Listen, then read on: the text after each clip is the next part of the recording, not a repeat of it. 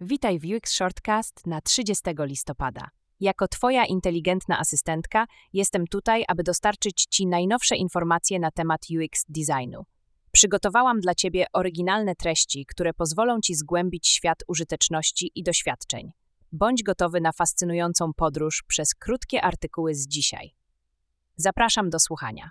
W pierwszym artykule zatytułowanym Aby jak najlepiej wykorzystać badania użytkowników, naucz się zachować swoje wyniki, autor podkreśla ważność zachowania wniosków z badań użytkowników, które nie mogą zostać natychmiast rozwiązane przez zespół. Artykuł podkreśla konieczność trzymania się przeszłych wyników w pamięci i budowy rejestru długotrwałych problemów z produktem.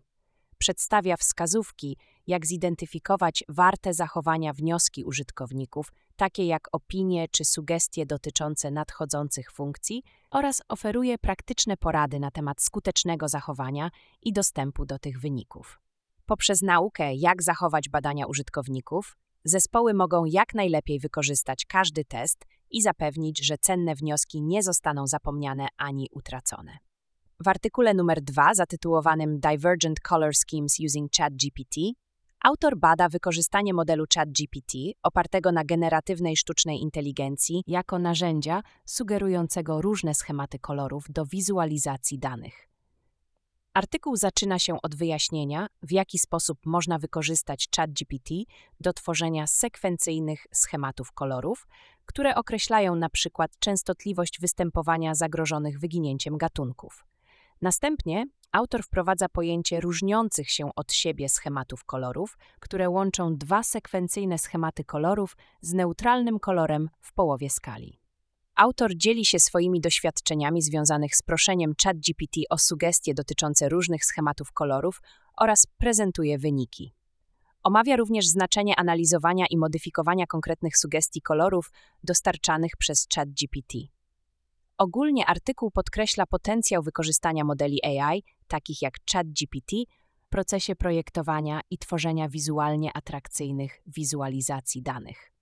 W artykule numer 3 zatytułowanym Obrona prywatności użytkowników w cyfrowych produktach autor podkreśla ważność ochrony prywatności użytkowników w świecie cyfrowym. Pisze o podobieństwie do mitu o skrzyni Pandory, a potencjalnym szkodliwym wpływem ujawnienia danych osobowych. Artykuł podkreśla, że po ujawnieniu danych osobowych staje się trudne ich powstrzymanie i mogą być wykorzystane do szkodzenia jednostkom w nieoczekiwany sposób.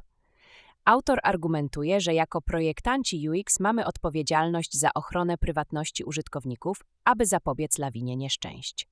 Wprowadza również alternatywną wersję historii o Pandorze, w której występują dwie greckie postacie o imionach Pandora i Epimeteusz, aby ukazać konsekwencje podejmowania złych decyzji. Ogólnie artykuł podkreśla potrzebę ochrony prywatności w cyfrowych produktach i potencjalne konsekwencje niepowodzenia w tym zakresie. W artykule numer 4 zatytułowanym Mroczna strona bycia widocznym autor omawia korzyści i wady znajdowania się w centrum uwagi w dziedzinie UX. Przyznaje się, że widoczność często jest postrzegana jako pozytywny aspekt, ponieważ może prowadzić do uznania, wpływu i możliwości rozwoju zawodowego. Jednak autor zwraca także uwagę na potencjalne negatywne skutki widoczności, gdy staje się ona szkodliwa. Podkreśla, że widoczność powinna być skutecznie wykorzystywana jako narzędzie do czerpania korzyści z niej wynikających. Ogólnie rzecz biorąc, artykuł bada równowagę między zaletami a wadami bycia widocznym w branży UX. W artykule numer 6, zatytułowanym Trzy kluczowe wskazówki badawcze dla projektantów produktów, autor Shivam Sundaram udostępnia cenne spostrzeżenia na temat przeprowadzania badań jako projektant produktów. Sundaram podkreśla znaczenie identyfikacji pożądanej zmiany w zachowaniu użytkowników lub wskaźnikach biznesowych przed wyborem metody badań. Doradza formułowanie klarownych pytań badawczych oraz angażowanie się w dyskusje z badaczami w celu uzyskania wyjaśnień. Artykuł podkreśla również znaczenie opracowywania metod badań na podstawie pytań badawczych i przedstawia przegląd powszechnie stosowanych metod badawczych.